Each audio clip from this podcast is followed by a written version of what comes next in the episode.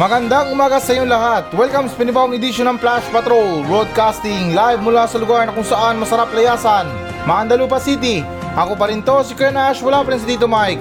Ngayong araw ay June 17, 2022 At ngayon, para sa mga balita. PNP, pinagbabawal ang mga rally na malapit sa inaugurasyon ni Marcos at inaugurasyon ni Duterte. Susunod na DAR chief, di kaya ang 20 kilo na bigas sa ngayon Traffic Council hinimok ang mga jeepney driver na manatili sa kalsada bilang serbisyong pampubliko.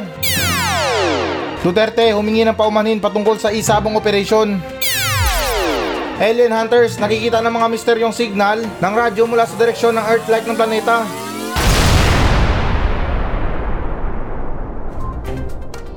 PNP pinagbabawal ang mga rally sa mga lugar na malapit sa Marcos at Duterte inauguration.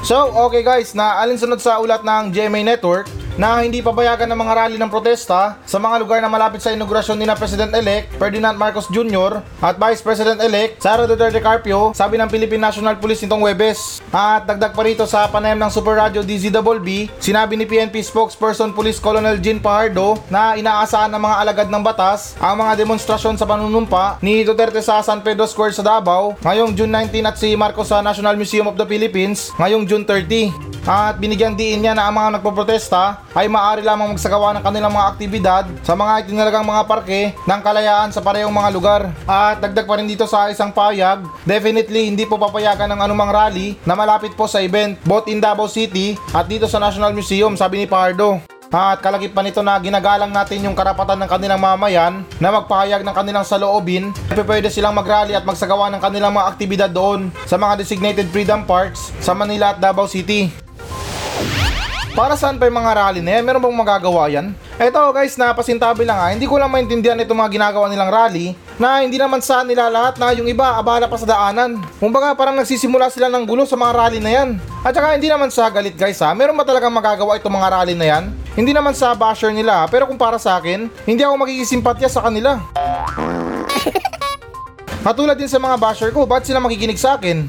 At saka guys, na sa totoo lang ha, kahit ano pang gawin nila dyan, ah, mag-tumbling sila dyan, mag-summerson sila dyan, wala rin silang magagawa guys dahil talagang ano itatakda na pangulo na si Marcos. Tapos kinukonsinti pa ng mga pulis natin na mga ganyan.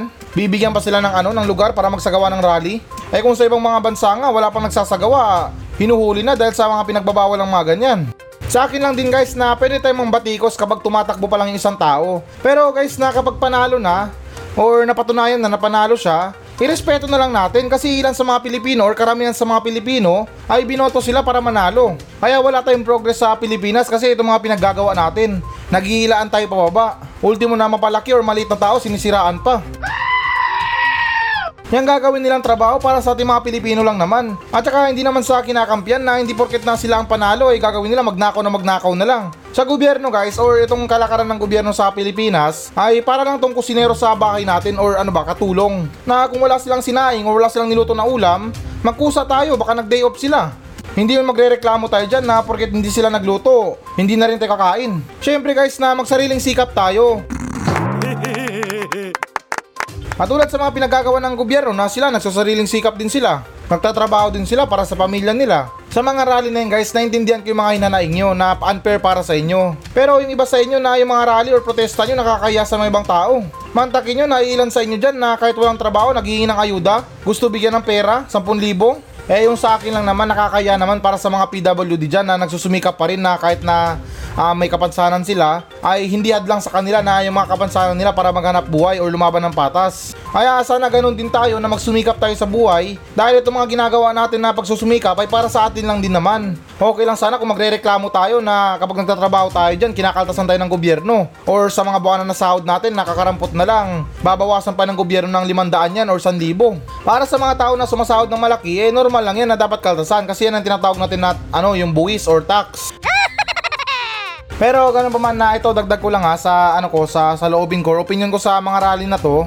Um, tingin ko na merong taong nasa likod niyan kasi yung ibang tao hindi naman magsasagawa ng mga rally na yan eh kung wala naman silang napapala.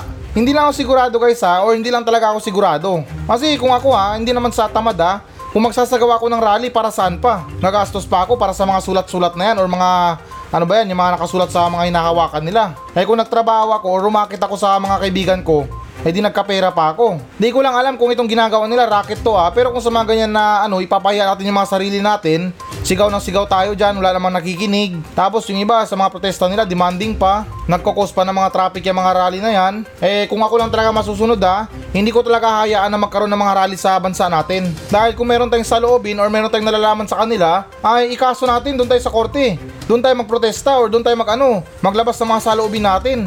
Hindi dyan sa labas na nagkokos pa tayo ng mga traffic at saka ingay sa kalsada.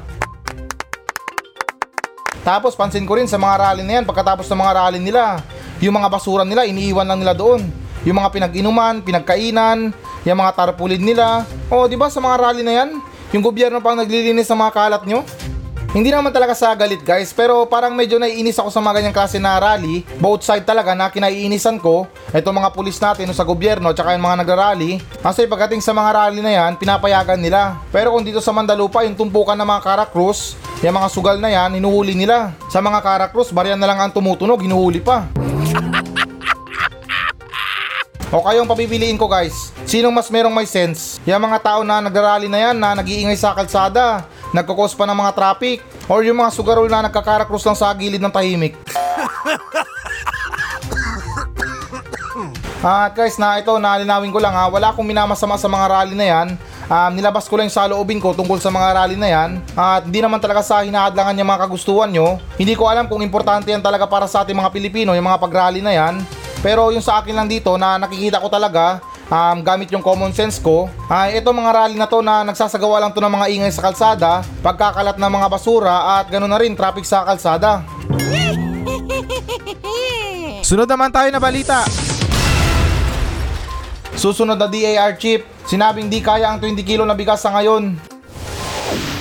So, okay guys, na alinsunod sa ulat ng ABS-CBN News, ah, hindi posible sa malapit na hinaharap na ibaba ang presyo ng kilo ng bigas sa 20 pesos kada kilo, sabi ni incoming Agrarian Reform Secretary Conrado Estrella III nitong Webes.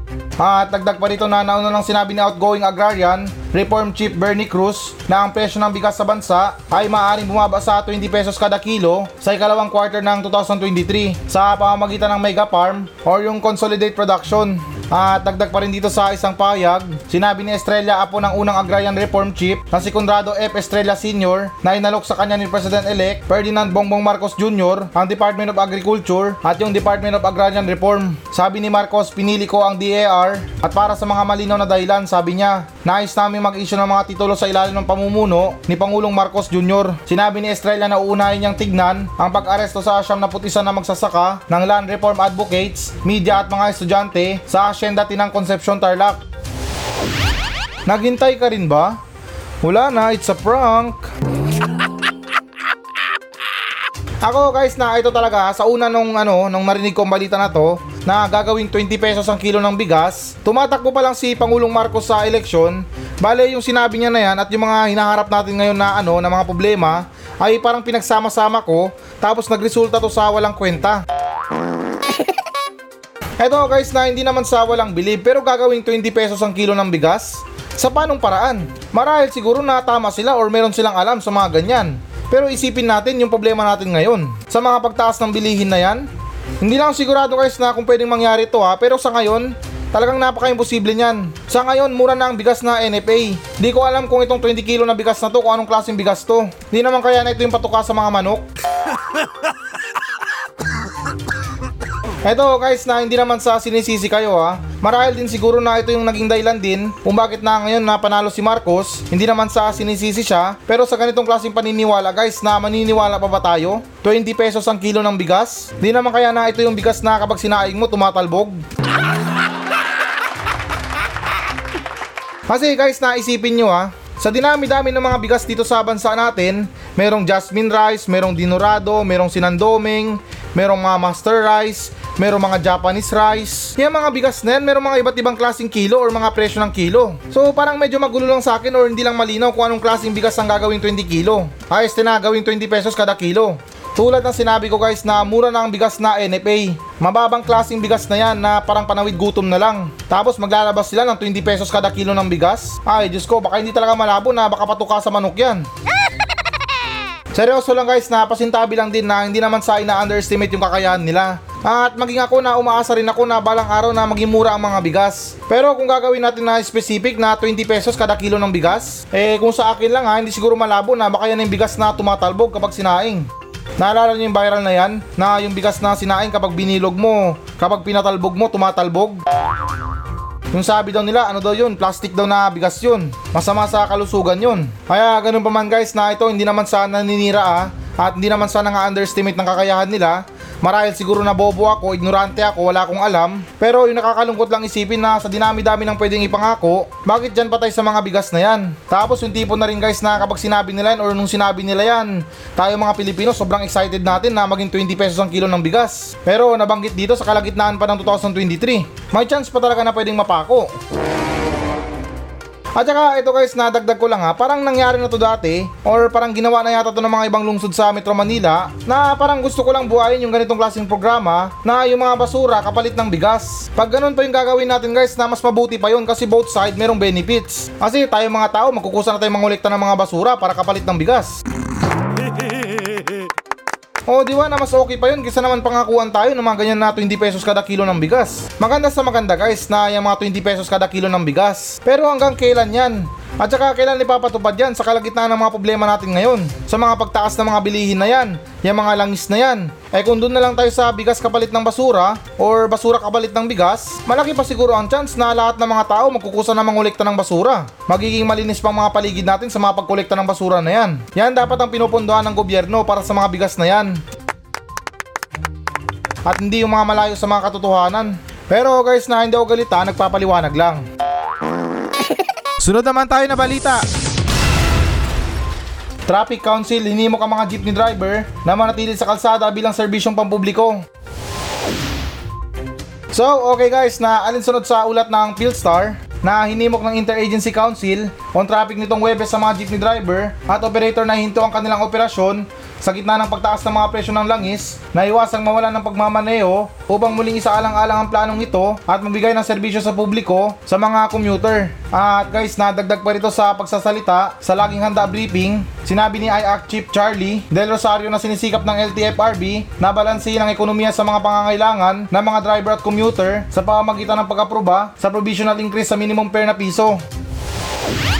Eto guys na hindi naman sa pinagmamadali sila pero kung sinasabi nilang sinisikap nila, parang napakatagal naman yung mga pagsusumikap nila. Hindi talaga sa pinagmamadali guys pero ang dami na nagsasuffer sa problema na to. Driver at mga commuters problemado na sa mga ganyan. Sa mga commuters meron nang dagdag na pamasahe sa kanila or what I mean na meron nang increase sa mga pamasahe nila pero yung problema pa rin sa mga volume ng mga sasakyan na bumabiyahe ay kulang pa rin. Ako guys na parang pagod na rin ako sa mga ganitong klaseng problema na parang wala na rin ako ibang maisip na solusyon. Kundi tayo mga commuters ay magkusa na lang tayo sa mga dagdag pamasahe na yan. Kasi nandyan nga yung mga ibang jeepney driver. Bumabiyahe pa rin, nagtsatsaga sa mga maliit na kita. Pero kung sa mga ibang driver na meron pa rin silang choice sa mga trabaho, eh talagang magtitigil pasada yan. Kasi sa mga nakaraan tulad ng sinabi ko, sino bang gusto na magpagod lang sa buong maghapon? Magpagod lang para sa wala. Yung mga kinita sa buong maghapon, tablado lang.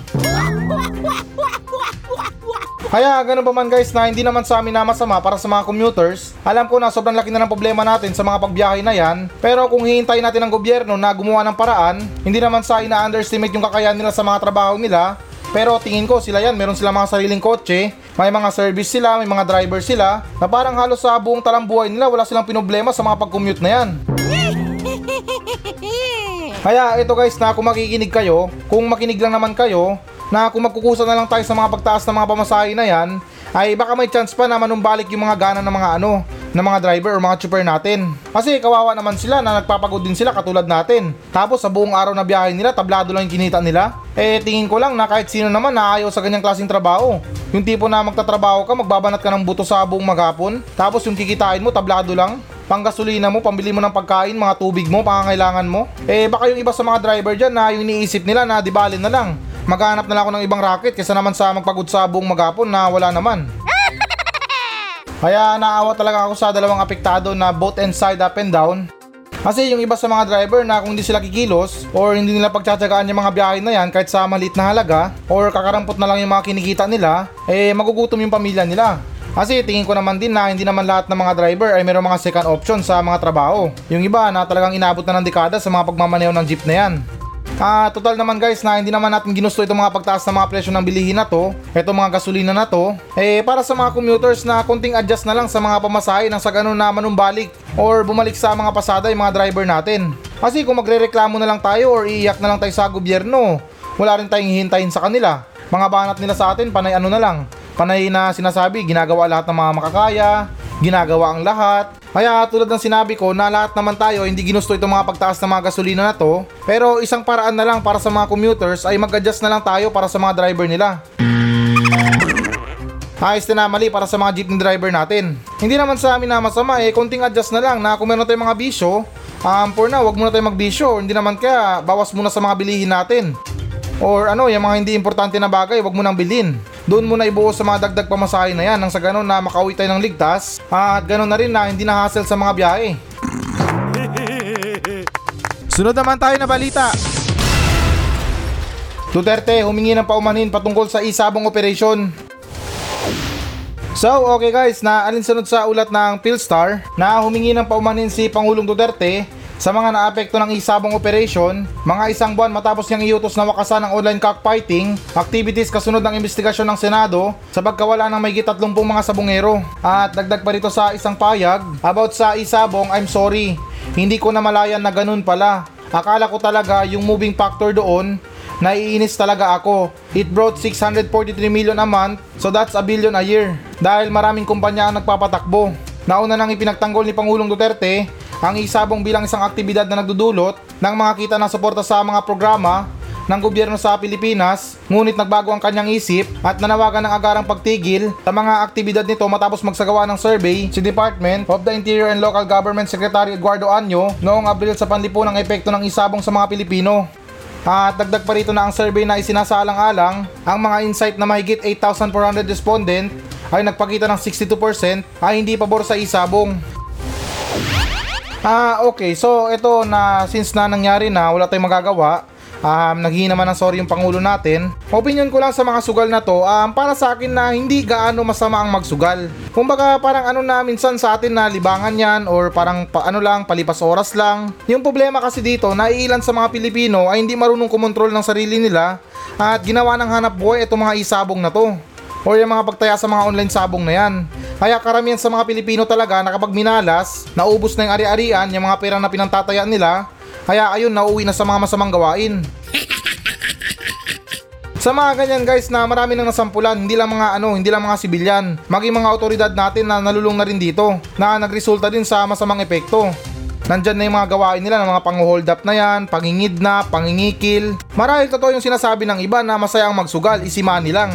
Mabilis lang ang pera dyan, ilang minuto lang, pwede ka nang kumita ng libo-libo.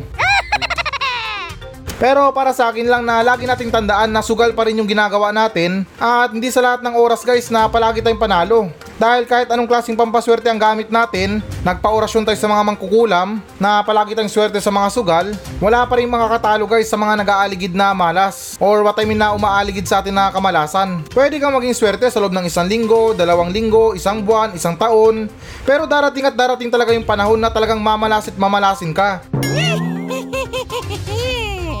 Yung tipo na sagaran talaga yung pagkamalas mo. At pwede pang mauwi na hindi lang pera yung matalo sa'yo. Pati yung buhay mo, tinalo mo na. Kaya ganun pa man guys na kung umabot tayo sa 62% na hindi pabor sa isabong na to, ay tingin ko na kulang pa to, kailangan 200% to. Sa mga sabongero guys na hindi ko na alam para sa mga buhay nyo, total siguro matanda na kayo para pag-isipan ng mga ganyan, eh itong mga pinapaliwanag ko ay para lang to sa mga baguhan pa lang or gusto pa lang pumasok sa buhay sabong or mga sugal na yan.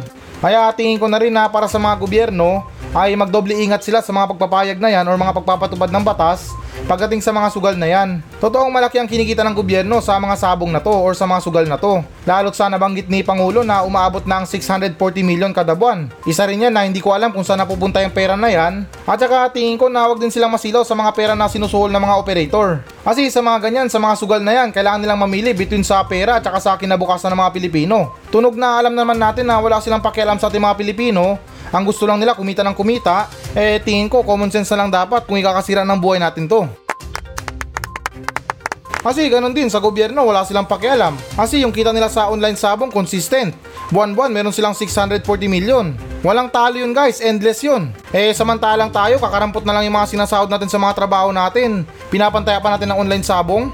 Eh kung inipon natin yan, pinambili ng maliit na baboy or yung buhay na baboy na biik, may chance pa na lumaki yung pera natin dahil kapag binenta yun, malaki ang halaga.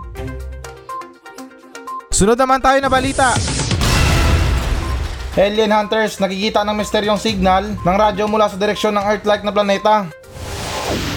So, okay guys, na alinsunod sa ulat ng ABS-CBN News na sinabi ng mga alien hunting astronomers sa China at US na natuklasan nila ang isang misteryong signal ng radyo mula sa direksyon ng isang Earth-like na planeta. Ang signal ng narrowband na kinuha ng pinakamalaking teleskopyo ng radyo sa mundo ay makabuluhan kahit na kailangan ng karagdagang kumpirmasyon, sabi ng mga scientifico. At dagdag pa dito na nagiging seryoso ang NASA tungkol sa mga UFO. Ang mga ulat ng Pentagon ay tumataas sa mga UFO sa mga nakalipas na 20 taon. Ang signal ng kandidato ay nagmula sa direksyon ng Kepler 438, isang red dwarf star sa konstelasyon na Lyra, mga 473 light years mula sa Earth ayon sa manuskrito ng koponan na isinumite ng Research Square, isang preprint na serbisyo kung saan ang mga mananaliksik ay nagbabahagi ng hindi na i-publish na trabaho para sa feedback ng komunidad. Ah, okay guys. So ito na usaping alien na baka meron kayong ano diyan idea. Um, share nyo lang sa Facebook page ng Flash Patrol. Dahil ako na pagod na pagod na ako sa mga problema natin sa mundo na to. Hindi lang sa bansa natin maging sa mga problema natin sa buong mundo talaga. Sa kalikasan, sa mga kalamidad na yan sa mga climate change na yan. Na ngayon na ito pati buhay ng walang kasiguraduhan binubusisi natin. Kasi para sa akin lang naman guys na ang dami nating problema sa mundo na to um, naghahanap tayo ng mga ibang mga problema pa natin. Kumbaga parang gusto pa natin na dagdagan yung mga problema natin sa mundo na to. Hindi naman sa nagre-reklamo guys ha, pero sabihin na natin na totoo ang mga alien na yan. Ano bang pakialam nila sa ating mga tao? At ano bang inaasahan natin mga tao sa kanila? Baka malaser lang tayo ng mga yan. Tulad ng sinabi ko guys na sa sobrang dami ng problema natin sa Pilipinas, hindi lang maging sa Pilipinas pati na rin sa buong mundo, yan ay mga ano, patuloy na pagputol ng mga puno, na halos makalbo ng mga kabundukan natin, tunay-tuniladang basura sa karagatan, korupsyon kahit saan na lang, na nagre-resulta din sa mga kahirapan. Tapos yan, dadagdagan pa natin ang problema natin sa mga alien? Eh kung totoo ang mga alien na yan, buti na lang nga tahimik sila. Hindi tayo ginagambala nila. Pero teka lang guys ha, may iba lang tayo ng konti. Baka naman na itong mga alien na to na nagpapaiwatig na sa ating mga tao na gusto nilang bumaba sa mundo na to or sa planetang Earth para makapagbenta or makapagtinda sila ng ano ng bigas na 20 pesos kada kilo. Or baka naman guys, na senyales na to itong mga pagpapakita ng mga alien na matutupad na yung sinabi ni Alan Peter Cayetano na bawat pamilya merong 10,000. Pero gano'n pa man guys na ito seryoso ah. Kung napapansin man natin sa mga radar natin itong mga alien na to, naiintindihan ko guys na trabaho ng NASA yan or trabaho ng mga ibang tao yan na alamin yung mga nangyayari sa paligid or sa kalawakan. Pero sana na hanggat maaari na kung hindi tayo ginagambala ng mga alien na yan, kung totoo man, eh huwag sana natin gambalain sila. Dahil tayo mga tao sa mundo na to, maswerte na tayo. Dahil dito sa mundo na to, meron tayong pamamalakad na maswerte para sa mga tao. Dahil tayo mga tao, meron tayong mga sogo. Yung mga hotel na yan, mga check-inan. Meron tayong casino, may online sabong tayo. Meron tayong mga resort. Meron tayong mga pagkain na masasarap. O di ba guys, nadyan pa lang para sa mga tao, swerte na tayo. Buti pa yung mga gobyerno at saka mga scientist na yan. Kahit imposible, ginagawang posible makapagbusisi lang sa labas ng mundo. Samantalang dito sa loob ng mundo natin, kahit na sobrang daming dapat na busisiin, bigyan ng atensyon, pero yung effort nila parang wala rin. Alam nyo guys, para sa akin ha, yung pinaka-importante pa rin dito is yung pagsasaayos ng panloob. Mapamundo man yan or buhay ng isang tao. Kasi haanin mo yung problema mo sa labas eh kung meron kang problema sa loob mo. Hindi naman sa nagpapaka-eksperto pero yung mga pagsisiyasat natin ay dapat nasa loob muna. Hindi pa nga tayo tapos sa loob, nasa labas na agad tayo. At saka pansin ko lang sa mga paggawa ng mga solusyon natin sa mga problema, parang test paper lang. Na parang iwan na lang natin kung hindi kayang sagutan. Walang sagot sa number 2, no problem, skip agad sa number 3. So ayan guys, ito nang pinakahihintay nyo. Magbabasa na tayo ng audience mail. Mula pa rin to sa mga nagbensahe sa atin sa Facebook page ng Flash Patrol. At ganun pa man guys na alright, it's Friday. Remind ko lang ulit ha na ngayon maging father muna ako or maging pari muna ako. or ano bang tawag dyan, yung ano, reliyosong tao na syempre na alam nyo na sa mga ganitong klaseng araw na Friday pa naman ah wag natin kalimutan na magpasalamat sa Diyos at humingi ng tawad sa mga kasalanan na na- na- nagawa natin What I mean na kasalanang nagawa natin at palagi pa rin magpasalamat sa mga pang-araw-araw natin.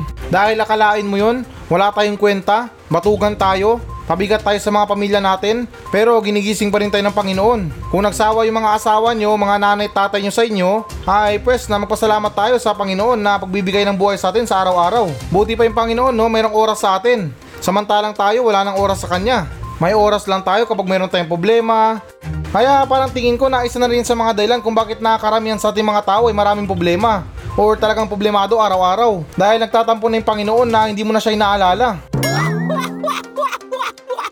Pero ganun pa man guys na bago pa tumauwi sa misa na ito babasahin natin yung unang nagmensahe sa atin na itong mensahe na to ay nagmula kay Ricardo Angoso. Ito ang sinabi niya, paring Nash, tanong ko lang sa'yo, anong masasabi mo sa mga nawawalang sabungero na hanggang ngayon ay hindi pa nahahanap? Yun lang paring Nash, pa-shoutout na rin sa Angoso family na palaging nakikinig ng Flash Patrol. Uy, wow, solid na family na nakikinig ng Flash Patrol. Shoutout nga pala sa ano ha, sa Angoso family na always na nakikinig ng Flash Patrol. Kahit na mahirap ang buhay pero mabuhay pa rin kayo. At okay, yung tungkol naman sa katanungan mo, paring Ricardo, doon sa mga nawawalang ano ba yun, yung mga sabungero, um, para sa akin na let's be positive na lang hanggang ngayon kasi wala pa namang resulta talaga dahil hindi ko talaga masabi kung ano ba talaga ang nangyayari. Pero yung sa akin lang na hanggat walang balita, ay maging positive lang tayo na buhay pa rin sila at okay pa rin sila. Kasi sa mga lumalabas na balita sa mga pagkawala nila, yung mga nawawala daw ay sangkot sa mga pandaraya. Hindi ko lang alam pero yan ang sabi sa mga balita. At saka linawin ko na rin na hindi po ako sa bungero para malaman talaga kung ano ba talaga ang totoong nangyari. Pero ito, pasensya na, ha, habol ko lang sa saloobin ko. Ah, miniisip ko lang kasi na di naman kaya na masaya na sila sa piling ni San Pedro. Or ano, baka binasbasa na sila ng ano, pagiging permanent sa pagiging sabungero. Kumbaga ano, certified na sabungero na talaga. Tatak San Pedro na yan, ahente ni San Pedro. Pero syempre guys, na charot-charot lang yun na hindi naman sa hinihiling talaga na ayos na what I mean na hindi naman sa sinasabi na wala na sila. Pero tulad ng sinabi ko na hanggat walang balita sa kanila, ay maging positive lang tayo na nasa mabuting kamay sila. Ha, ito nga pala guys na ito habol ko lang ha. Um, naman sa na pero tingin ko merong involved na government official dito at saka PNP official kasi sa sobrang tagal ng pagkawala nila kahit ni kusing na update sa pagkawala nila wala na or wala nang nilalabas na balita. Pero pagdating sa mga kalaban ng gobyerno, yung mga pagdakip nila or pagtugis nila mabilis pa sa alas 4. Medyo nagtataka rin kasi ako sa mga pagkawala ng mga sabongero na to. Na para bang planchado talaga yung mga pagkawala nila o yung mga pagdakip sa kanila. Talagang planadong planado. Yung tipo na kahit na utot ng nawawalang sabongero, hindi nasisingaw.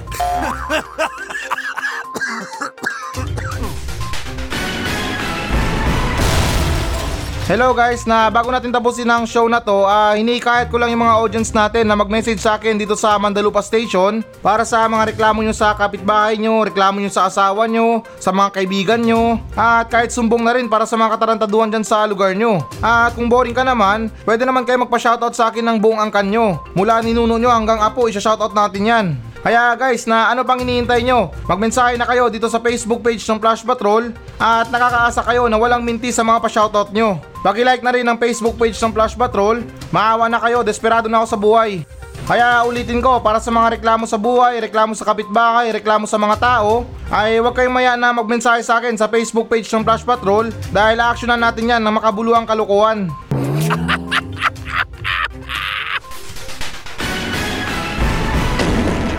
So yan muna mga balita ng Flash Patrol sa araw na to. Maraming salamat sa pakikinig. Ako pa rin to, si Kuya Nash at maraming salamat ulit. Wala pa rin si Tito Mike. Masayang masaya ako at goodbye!